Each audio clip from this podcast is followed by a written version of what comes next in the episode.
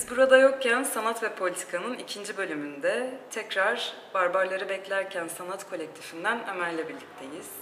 Geçen bölüm avantgardı konuşmuştuk. Avantgarda bir giriş yapmıştık. E, politika avantgard dediğimizde en azından benim aklıma gelen ilk şey dadacılar ve sürrealistler oluyor. Dadacılar hangi tarihsel bağlamda ortaya çıkmıştır diye başlayalım. Yani dadacıların ortaya çıktığı tarihsel dönem aslında iki dünya savaşı arası etkin oldukları dönem. Yani Birinci Dünya Savaşı ile İkinci Dünya Savaşı arasında özellikle Birinci Dünya Savaşı'nın yıkıcı etkileri üzerinden bir konum alış diye tariflenebilir. Dadacılar aslında modernizmin insanlığı getirdiği noktanın bir eleştirisinde yapmışlardır. Yani e, modernizm ya da o dönemki aydınlanma düşüncesi e, bir ilerleme mottosu ortaya koyar ve bu ilerlemeye göre e, işte teknolojik ilerleme, işte demokrasinin e, ilerlemesi ya da demokratik hakların gelişmesi vesaire gibi e, kapitalist modernitenin aslında insanlığı daha iyi bir geleceğe doğru ilerlettiği algısına bir saldırıdır. Buna saldırmaları için de çok haklı sebepleri vardır. Yani kabaca şunu diye dediklerini farz ediyorum. Ee, yani sizin aklınız, o e, rasyoneliteniz, sizin ilerleme mottonuz, e, sizin mantığınız vesaire, hani sizin değer yargılarınız, sizin dünyayı anlamlandırma biçiminiz bizi getirdiği yer savaşlar, kıyımlar, soykırımlar, berbat bir dünya, yabancılaşmanın doruk noktasına ulaştığı bir dünya e, ve böyle bir dünyada e, sanatta, ahlakta, ailede yani burjuva toplumuna dair e, ne kadar kurum varsa dadacılar bunların tümüne karşı saldırıya geçiyorlar. Ve sanat kurumu da bundan nasibini alıyor. Çünkü e, bütün sanat kurumunu topyekun karşılarına alıyorlar. Ve e, aslında dadacılar Burjuva toplumunda sanatın geldiği noktayı da hedefe oturtuyorlar. Yani e, sadece sanatla ilişkili değil, e, tutum alışları, politik bir tutumları var. E, ve bu bağlamı tepki olarak da isimleri dahil, yani Dada'nın anlamı hala tartışılır. Yani Almanca, Fransızca sözlükten seçilmiş bir kelime sanırım Dada. Başka söylemler de var bunun üzerine ama yani e, bence çıkış noktaları gerçekten hani bu şekildedir. Çünkü yani dediğim gibi o araçsal akla karşı bir saldırıya geçiyorlar. Yani Burjuva toplumundaki o araçsal aklın getirdiği noktaya insanlığı lanetliyorlar ve ona dair ne varsa oradan bir kopuş, ona karşı bir saldırıya geçiş hali dadacıların ki tam bu tarihsel bağlamda da aslında e, bir isyan hareketi, e, yıkıcı bir hareket yani müzeleri yakmaktan, yıkmaktan bahsetmeleri sanat kurumunu hedefe oturtmalarından bağımsız değil kuşkusuz. Ya da topyekun geleneği reddetmeleri bundan bağımsız değil. Çünkü e, geldikleri noktanın ne kadar korkutucu bir nokta olduğunu biraz hani tarihe bakınca görebiliyoruz. E, ve o öyle bir noktada dadacılar buna sebebiyet veren her türlü değer yargısını, anlamlandırma biçimini topyekun mahkum ediyorlar. Kendi performatif sanatlarında da anlamsız e, diyebileceğimiz hani anlamın içinin boşaltıldığı performanslarıyla da aslında biraz buna tepki gösterdikleri ifade edilebilir. Yani o performatif e, gösterilerin e, bir politik karşılığı var. Yani bugün yapılsa belki ya bunlar ne yapıyor denilebilecek e, gösteriler ama bunun bir karşılığı var, politik bir karşılığı var ve bu, bu, bu tarihsel e, bağlamla çok ilişkili karşılık diyebilirim hocam. Yani dadacıların sanatlarını ürettiği nokta iktidarı veya burjuva kesme karşıtlığından mı doğuyor? Bunun üzerinden mi tarifliyorlar? Yani dadacılar burjuvaziden nefret ediyor. Ee, nefret ediyorlar. Burjuvaziye ve burjuva toplumuna dair her şeyden nefret ediyorlar. Çünkü as yani bütün bu e, vahşetin, savaşların, kıyımların sorumlusu olarak tabii ki burjuvaziyi, haklı olarak burjuvaziyi görüyorlar ve topa tutuyorlar onu. Ama sadece bu da değil, e, bu burjuva toplumuna dair bütün kategorileri karşılarına alıyorlar. Yani ahlakı, aileyi, hatta toplumu, geleneği, yani sanatı, bunların tümünü karşılarına alıyorlar ve tümüne karşı yıkıcı bir tutumları var. Bu anlamıyla anarşist bir konumlanışları da var. Yani e, bunu söylemek lazım. Yani dadacılar hmm, temel olarak anarşist bir pozisyon alıyor diyebilirim. Peki sürrealistlerin dadacılarla ol- olan ilişkisini az çok biliyoruz. Sürrealistleri dadacılardan ayıran nokta sence nedir? Yani dadacıların bir yıkıcılığı var, yıkmak gibi bir arzuları var. Ama dadacıların bir alternatifi, bir çıkışı, bir stratejisi var mı? Bunun karşı, karşıtı olarak bir antitezi var mı? Noktasında belki bir e, çıkış arayışı sürrealistleri var etmiş olabilir. Yani sürrealistlerin e, bilinç dışını o dönem hani Freud'un ortaya çıkışı, yani Freud'un dünya tarihinde önemli bir yer işgal etmesi ve onun getirdiği kuramsal çalışmaların hani dünyada büyük yankı uyandırdığı bir süreçte sürrealistler aslında bilinç dışını, bilinç dışına yönelik özel bir ilgi geliştirmişlerdir.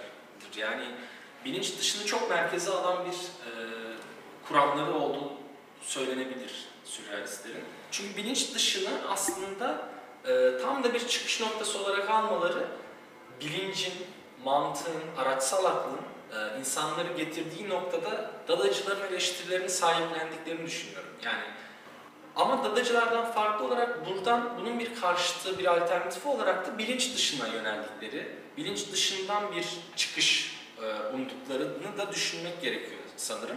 Çünkü e, bilincin e, sorumlu tutulduğu bir noktada bilinç dışı bir alternatif olarak gündeme gelmiş olabilir diye düşünüyorum. Hani sürrealistler açısından.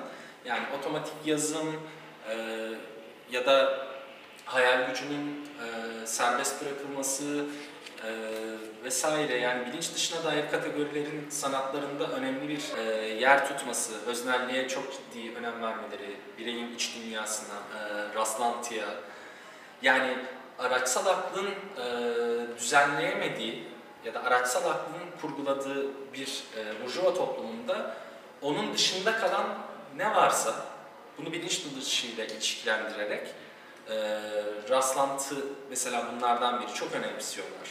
Rastlansal olanı, olumsal olanı. E, buralara yönelik e, aslında bir antitez oluşturmaya çalışıyorlar. Yani mevcut burjuva toplumun aklına, e, bilinçli e, bir şekilde toplumsal e, üretimi ve ilişkileri biçimlendirmesine karşı bir tepki olarak bir çıkış yolu olarak bilinç dışına özel bir e, önem atfediyorlar diyebilirim. Peki sürrealistlerin kuramının bu kadar bilinç dışı merkezli olması, e, onların ürettikleri sanatın önünde bir engel teşkil ediyor mu?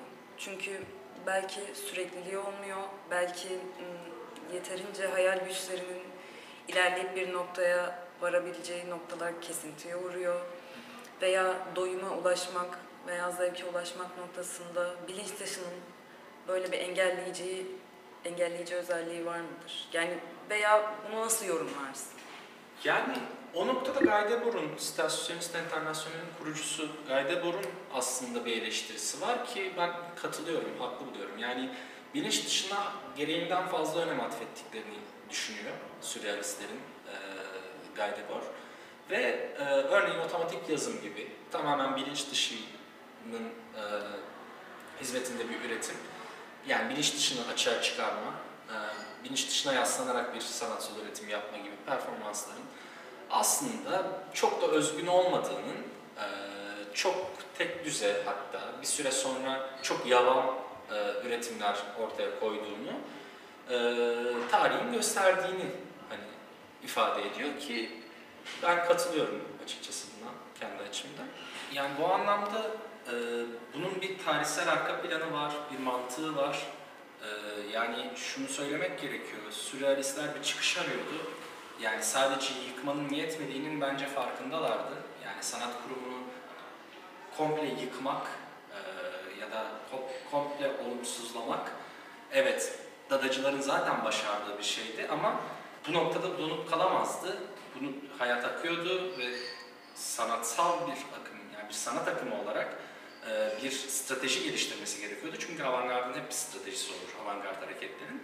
Bu anlamda bir e, stratejik çıkış noktası olarak bilinç dışına e, böyle bir önem verilmesinin mantıksal, tarihsel bir arka planı olduğunu düşünüyorum. Çok e, o konjektürde çok da e, anlamlı geliyor bana hani bu rotanın izlenmesi diyebilirim. Ee, geçen bölüm, bölüm bir de sonlarda e, sanatın özelliği meselesi hakkında böyle bir giriş yapmıştım ben onu anımsıyorum. Ee, sanatın özelliğinden ne anlaşılmalı, ne anlamalıyız?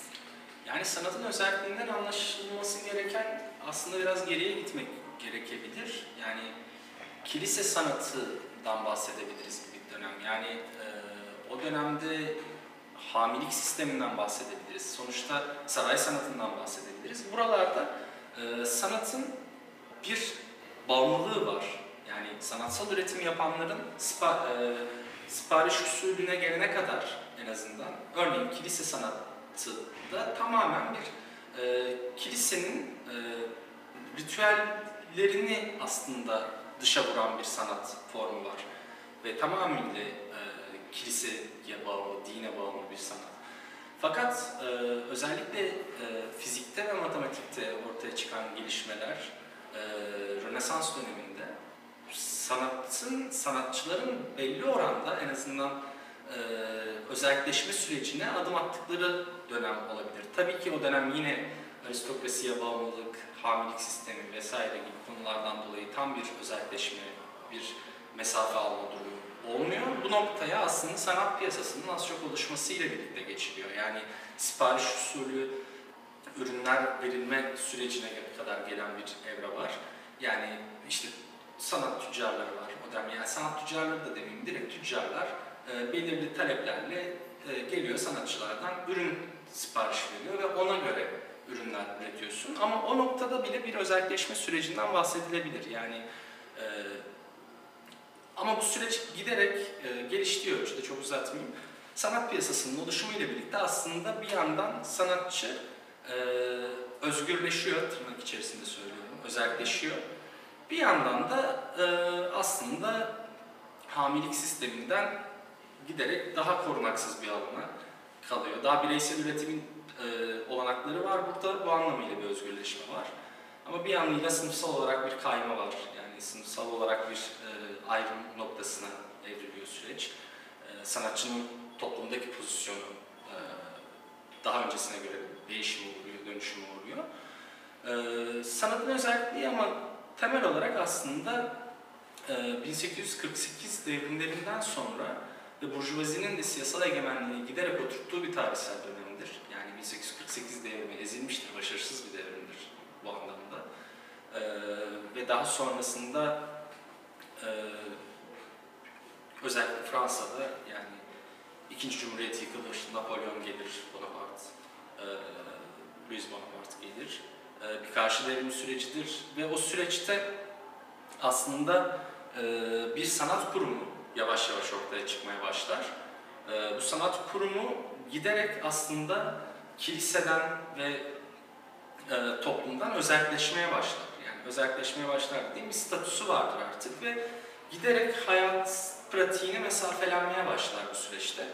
E, sanatın ayrı bir e, pozisyonu vardır diyeyim yani sanatın ve sanatçının ve bu pozisyon hayata giderek mesafelenir. Bu süreç giderek kurumsallaşma arttığı ölçüde e, Burjuvazinin siyasal egemenliğiyle birlikte Burjuvaziye ait bir alt sistem olarak yani e, kapitalist ekonominin bir alt sistemi olarak sanat kurumundan bahsedebiliriz aslında. E, bu üretim ilişkileri içerisinde bir kurum, özel bir kurum. E, bu özellik aslında avantgardın da hedef tahtasına oturtacağı özellik. Yani çünkü giderek e, hayat pratiğinden kopan ve estetizmle birlikte aslında son e, noktasına ulaştığını düşündüğüm e, bir özelleşme süreci var. Çünkü daha öncesinde, örneğin 1848 öncesinde avantgard teriminin ortaya atıldığı süreçte yani sanatçıların bayağı bir ulvileştirildiği, sanatçının toplumun öncü müfrezisi olarak görüldüğü avantgardın çıkışı da buradan bir süreç varken 48'de bir kırılma oluyor. Çünkü 48'de devrim umutları kırılıyor ve bir ütopya kırılıyor aslında. Sonra 71'de Paris Komünü ne kadar geçen bir süre var. Bu süreçte sanatın giderek özelleşme süreci hızlanıyor ve sanatın e, siyasal muhtevası giderek e, aşağı çekiliyor, boşaltılıyor. Sonra 1871 Paris Komünü'ne kadar e, geçen bir süre var. Yani bu süre aslında dediğim gibi o devrimin yenilgisi, karşı devrimin zaferi e, süreci ve bu süreçte sanatçının e, o politik e, öncü misyonu bir kırılmaya uğruyor doğal olarak. Ve bu süreçte sanatçıların da e, siyasal politik e, muhtevasını giderek seyrelttiği gözleniyor. Tabii ki bu topyekün bir e, siyasal içeriğin ortadan kalkması değil ama 1848 öncesine göre elbette gözle görülür bir fark oluşmaya başlıyor. Bu süreç aynı zamanda Burjuvazi'nin e, karşı devrimle birlikte yani 1848 devrimine ezen güç olarak artık bir iktidar orga, iktidardaki sınıf olarak e, kendi kurumlarını tesis ettiği bir süreç ve sanat kurumu da bu süreçte e, ortaya çıkıyor. Bir özel statüsü var. Bu özellikten ne anlıyoruz? Bu özellik aslında sanat kurumunun üretim, dağıtım ve bir e, sanat eserinin alımlanma sürecine dair fikirlerinin toplamı. E, şimdi bu kurum aslında giderek e, hayatla mesafelenen, e, sanatın e, hayat pratiğinden giderek kopmasına sebebiyet veren, bu sadece şimdi şöyle şunu söylemek zorundayım yani eserin içeriğinden bağımsız bir şey söylüyorum. Yani bir kurum olarak e, hayat pratiğinden yani sonuçta o dönemde e, eserler üretiliyor hayata dair e, içerik olarak e, hayat pratiğinden kopmayan ama sonuçta bunları absorbe eden giderek etkisizleştiren bir sanat kurumu mefhumu ortaya çıkıyor ve bu özellikle ilişkili. Yani kapalı bir çember var ve burası aslında işte burjuva kesimine hitap ediyor. Onlar için sanat üretiyor, onların koyduğu kurallar çerçevesinde ediyor. Fakat halkın veya toplumun içine karışmış bir biçimde değil, sadece belli bir çeperde yol alıyor diyebilir miyiz? Ya aslında o dönem hani 1800'lerin ortasına kadar yani üçe ayırabiliriz gibi geliyor. Yani bir sanat için sanat akımı var, bir realistler var, bir de burjuvaziye direkt e, sanat üreten, burjuvazi için sanat üreten sanatçılar var. Şimdi realistlerle sanat için sanat yapanlar aslında burjuvaziye hep mesafeliler. Yani burjuvaziye mesafeliler derken burjuvazinin e, tek eline girmek istemiyorlar. Ve ona karşı mesafeliler. Burjuva kültüründen de pek haz etmediklerini söyleyebiliriz. Yani burjuvaziyi eleştirdikleri, e, teşhir ettikleri realistlerin e, bir dönemden bahsediyoruz. Bu 1871'de Paris Komünü ile birlikte bir kırılma yine yaşanıyor. Çünkü Paris Komünü Paris'in zapt edildiği yani işçi sınıfının e, göğü fete çıktığı bir süreç. Bir kısa bir süreç. Çok kanla bastırılan bir süreç ama o dönemde Corbe gibi e, ressamlar ya da Rembo gibi e, şairler bir fiil içinde e, şey komünün, komünerler yani ve e, ki Rembo'nun hani sanatçı, sosyal sorumluluk sahibi olmalı dediği bir dönem bu. E, ama 1871 de yeniliyor. 1871 yenildikten sonra çok kanla bastırılan bir devrim süreci. Karşı devrim komünarları katlettiğinde, kanla bastırdığında e, aslında bir kırılma daha yaşanacak. E, ve giderek e, sanat siyasal muhtevasını kaybetme noktasına gelecek. Yani sanat siyasal söylemini e, giderek seyreltecek hatta tamamıyla e, ortadan kaldıracak. Yani sanatsal içeriği tamamıyla siyasal e, içerikten ayrışacak. Ve bu nokta estetizmle birlikte yani sanatın artık sanattan başka hiçbir amacının olmadığı noktaya geldiği aşamada artık e, tamamıyla özellik meselesi e, avantgardlar için sonrasında gündem olacak. Çünkü bu noktada artık sanat eseri ya da sanatçı toplumsal etkisini tamamıyla kaybetme noktasına gelecek. Çünkü sanatın tek amacı sanat olduğu noktada e, başka hiçbir amacı kalmadığında ya da hayattan tamamen içerik olarak kopmaya, ondan e, uzaklaşmaya başladığı noktada bir yanıyla e, en saf haliyle sanat estetizm halini alacak. Yani biçimsel olarak. Bu noktada avantgardlar zaten sanatın özelliğine saldırıyorlar. Şimdi neden sanatın özelliğine saldırıyorlar meselesi aslında tam da hayatla sanat arasındaki bağın ortadan kopmasına verilen bir tepki. sanat temelinde yeni bir varoluş örgütlemenin derdindeler. Yeni bir hayat pratiği örgütlemenin derdindeler ve sanatla hayatı kaynaştırma, iç içe, birbirinin içinde eritmek gibi bir dertleri var. Ee, şimdi sanatın özelliği bu anlamıyla e, kabaca gelişimi böyle. Şimdi sanatın özelliğinden bahsederken bunun burjuva toplumuna has bir kategori olduğunu da söylemek gerekiyor. Yani burjuva toplumunda sanatın özelliği ortadan kaldırılabilir mi sorusu, istesek de kalkabilir mi ya da sanat özelliğinden vazgeçer mi sorusu bence önemli bir soru. Çünkü yani Adorno'nun hani yine de e, sanatın özelliği ortadan kaldırılamaz sözü var. Ama bir yanıyla da emeğin üstü bütünüyle örtülmeksizin hani sanatın özelliği tasavvur edilemezdir diyor. Aslında bu bir özellik meselesinin çelişkisini de yansıtıyor. Yani durumun farkında Adorno. Hani bu, bu, bu bir çelişki çünkü özellik var olduğu sürece hayatla bağı ko- kopuyor, mesafeleniyor, etki gücü azalıyor sanatın. Ee, ama bir yanıyla da burjuva toplumunda bu ne kadar mümkün? Yani sanatın özelliğinin ortadan kaldırılması. Çünkü şu tartışmayı da yapabiliriz yani hani şimdi sanat hayat pratiği karşısında e, göreli özelliği demek aslında. Özgürlüğü demek, özellik. Şimdi gerçekliğe dair bir eleştirel bakış sunuyor e, sanata ve sanatçıya. Şimdi tamamıyla hayat pratiğinden ayrı durmayan, tümüyle hayatın içinde olan bir eriyen bir sanat. Hani hayat pratiğine olan uzaklığını evet bir şekilde aşıyor. Hayatla iç içe oluyor. Fakat e, ona eleştirme yeteneğini de büyük oranda kaybedebiliyor. E, ama tersi de çok sıkıntılı. Yani e, tersinde de estetizmde de tamamıyla etkisizleşiyor.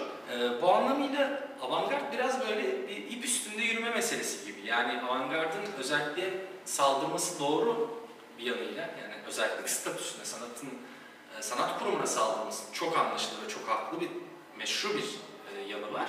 Ama işte politik avantgardı neden önemsiyoruz sorusu bence burada devreye giriyor. Politik avantgard sadece bunun e, sanatsal reflekslerle, sanatsal tutum alışlarla ortadan kaldırılabilecek bir kurum olmadığının farkında bence. Yani burada politika devreye giriyor.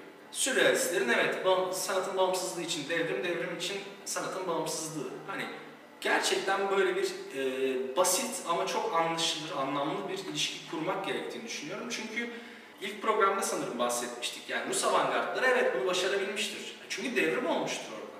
Yani sanatla hayatı pratiğini iç içe e, geçirebilmiştir. Önündeki o bariyerleri kaldırabilmiştir. Ama bunu sadece sanatsal reflekslerle yapmamıştır. Bunun, buna alan açan devrimdir, sosyalist devrimdir. Yani bu anlamıyla evet sanatın özelliği bir yanıyla olumlu bir yanı var.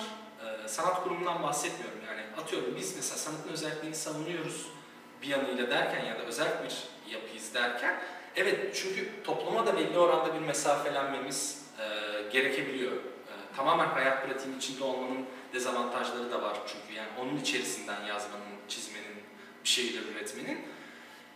Ama bir yanı da aslında e, bizim sadece sanatın özelliğine böyle anlam biçmemizle ilgili bir mesele değil. Sanatın özelliği zaten burjuva toplumunda bir e, gerçeklik ve sanatsal reflekslerle ortadan kaldırılabilecek bir şey olduğunu düşünüyoruz. Bu anlamıyla politik avantgardı önemsiyoruz çünkü orada bir devrim hedefi de var. Orada bir toplumsal devrim, bir politik devrim meselesi de var. Yani bir sanat sanatla hayatı iç içe geçirme noktasında ikili bir ayak var. Yani bir sanatsal tavır alışı var, bir de politik tavır alışı var. Ve bu anlamıyla politik avantgardı önemsiyoruz. Ee, ama çetrefilli bir mesele olduğunu da söylemek gerekiyor bence sanatın özellikleri meselesinin. Yani evet sanatın özelliklerini konuşalım. Fakat hangi politik düzlemde sanatın özelliği? Yani aynı bahsettiğin örnek üzerine. Yani Sovyetlerde olan bir deneyim de var. Belki bugün sanatın özelliğinden konuşurken bu deneyim, deneyimin var olmuş olması aslında bize bu tartışmada farklı bir perspektif de sunuyor. Ya evet e, böyle olabilir ama bakın bu deneyim de var. Aslında bu şekilde de olabilirmiş dememize e, Evet. yol açıyor. Yani bir de şimdi mesela Rus, Rusya'daki avantgard hareket için zaten e, Avrupa avantgardı gibi bir durum da yok. Başka bir şeyin içine doğuyorlar yani. Ve orada önünü açan çok önemli bir devrim var. Zaten bu kadar hevesle karşılamalarının, bu kadar desteklemelerinin sebebi de bence bu.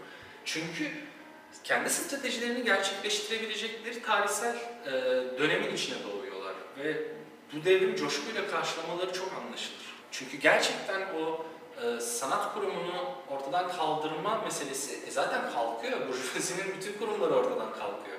Sanatın sanat kurumu yok ki ortada. Hani Sovyetler Birliği'nde. Zaten onlar sanatın iktidarını oluşturuyorlar. Yani neye karşı çıkacaklar ki?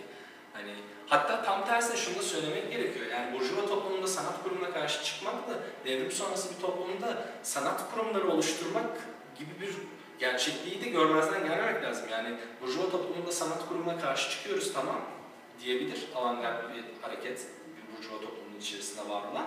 Ama mesela Rus avantgardları hiç böyle tartışmalar yapmadılar aslında. Hani sanat kurumunu ortadan kaldırmak gibi bir tartışma yapmadılar. Çünkü zaten ortadan kurumlar kalkmıştı Burjuva toplumuna has kurumlar. Hatta onlar tam tersine birçok sanat akımı sanat kurumları oluşturmaktan e, bahsediyorlardı ve oluşturuyorlardı da. Rus avantgardını kapsayacağımız çok uzun tartışmalar e, sürdürebiliriz bir sonraki bölümde. Valla çok güzel olur çünkü hep es geçiliyor en azından benim okuduğum kısımlarda. Yani hep es geçiliyor derken yani Rus avantgardı çok önemli ve çok e, muazzam bir pratik inşa etmiştir bence ve üzerinde konuşulması, durulması kesinlikle şart. Yani o yüzden bence de ona ayrı bir bölüm ayırmak çok daha makul olacak. Bu bölümde Ömer'le dadacılar, sürrealistler ve sanatın özelliği hakkında konuştuk. Rus avantgardını inceleyeceğimiz ve konuşacağımız bir sonraki bölümde görüşmek üzere.